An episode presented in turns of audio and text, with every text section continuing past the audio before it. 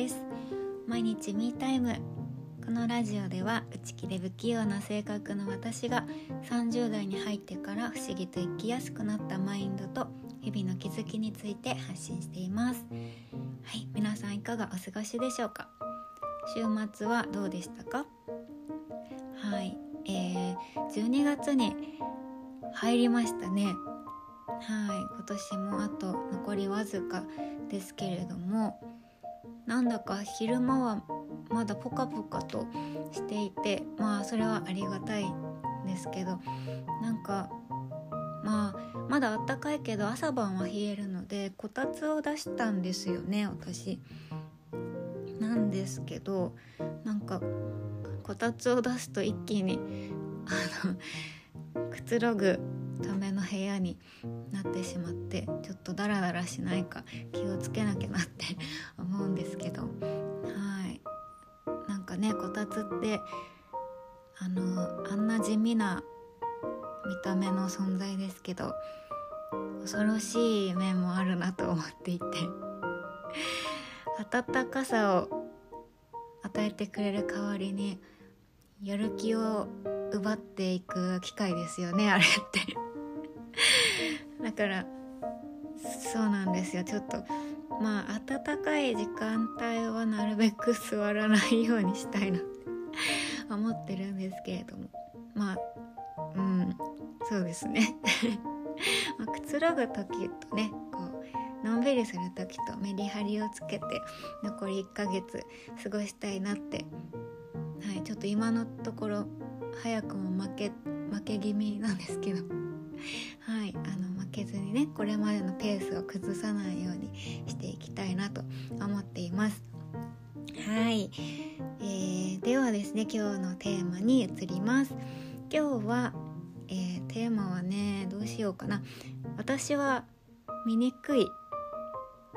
ボディイメージとの付き合い方。私は醜いボディイメージとの付き合い方にしますね。はい。あの前回ですね一ノ瀬芽衣さんとみたらしかなさんの自己肯定感についての動画が良かったよっていうことで皆さんにもシェアしたんですけどあの実は前回話しきれなかったことがあってまた別の動画についてなんですけど関連してみたらしかなさんがあの出演されている自己肯定感についての動画ででかなさんの言葉って本当にすごくいつも勉強になるんですけどあのまた今回もね皆さんに是非シェアしたいなというところをお伝えしていこうと思っています。はい、今日は特にボディイメージ見た目のコンプレックスについてのお話になるかと思います。はいで私はですねうんと見た目についてのコンプレックスはあの多々ありましてもうコンプレックスしかないよみたいなね。あの神様って 神様がいるとしたらなんて意地悪なんだろうってあの一つくらいね素敵なパーツを私にもくれたらよかったのにってずっと思ってきて思っていたんですよ。で、まあ、見た目にコンプレックスがあるとなぜ辛いかというと、まあ、周りからの視線が気になりますよねやっぱり。どう思われてるか。気になってしまって堂々とできなくてどんどん自信もなくなり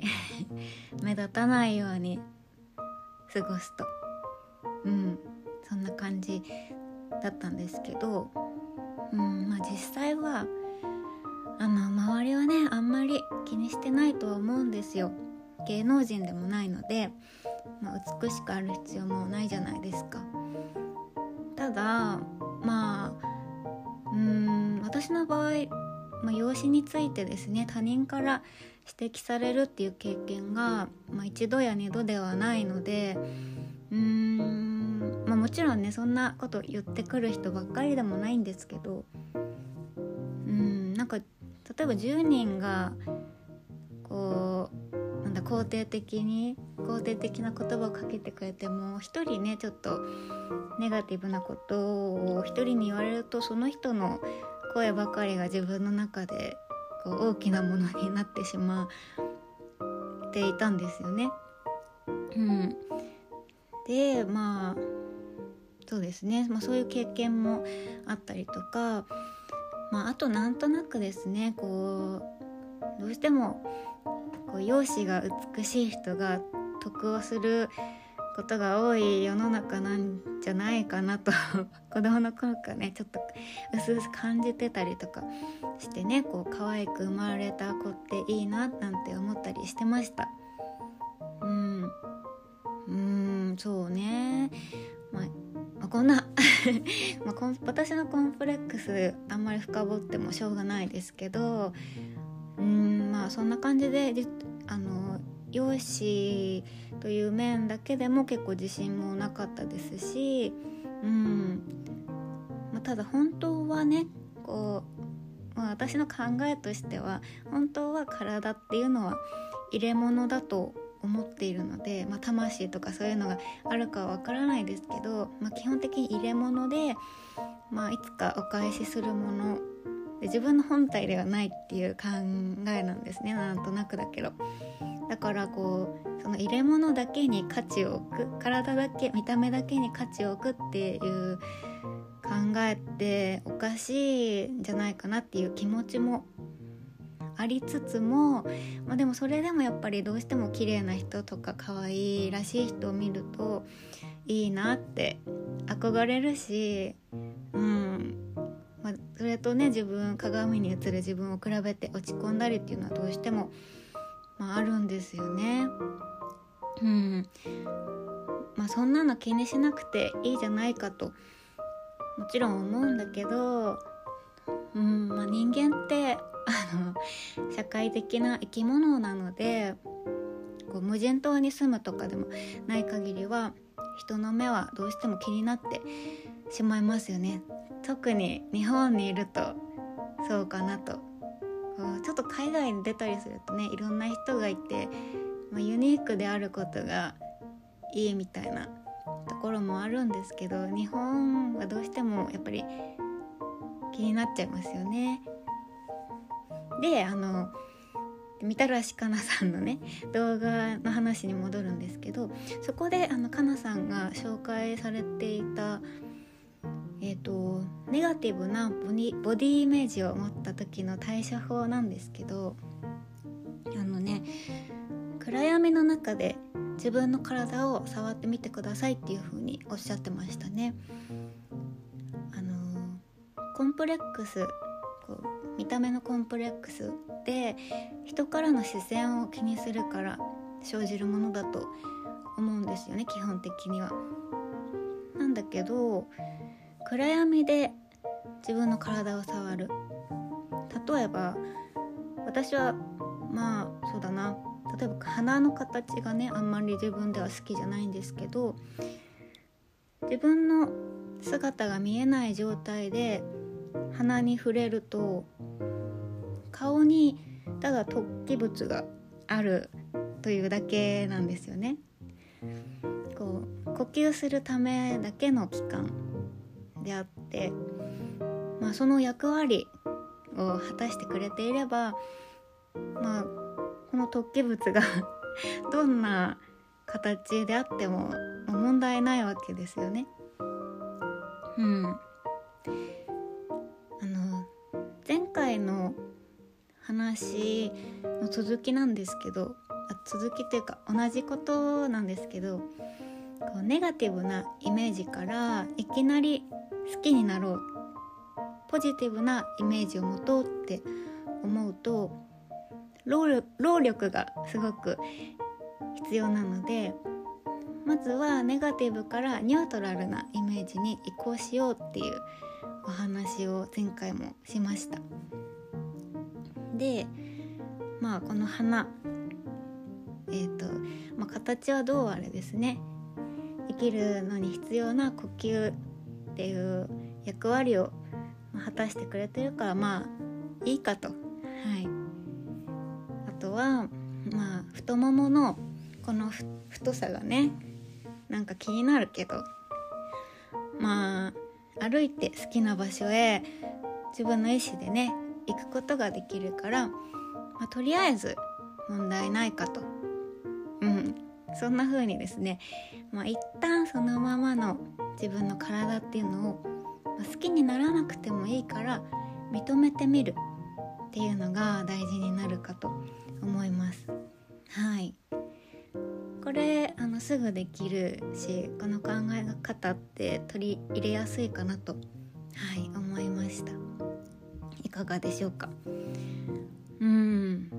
コンプレックスまあ、私も未だにねいろいろありますけど、まあ、あえてねこうコンプレックスを数えるっていういうのは落ち込む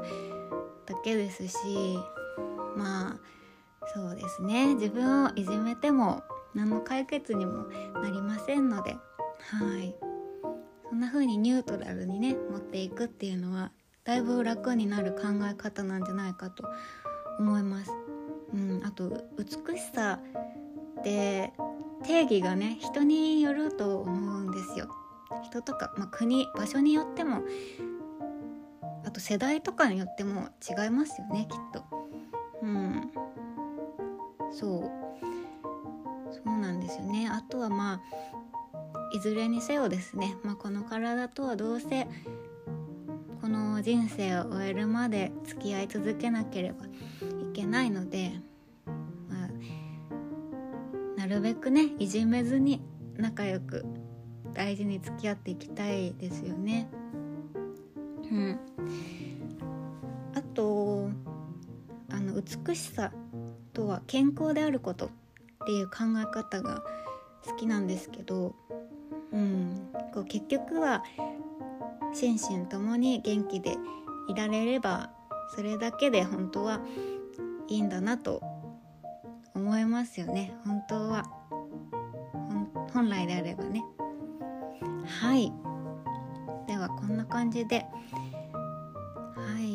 かがでしたでしょうか？今日のエピソードここまでにしたいと思います。はい。あまた動画 URL を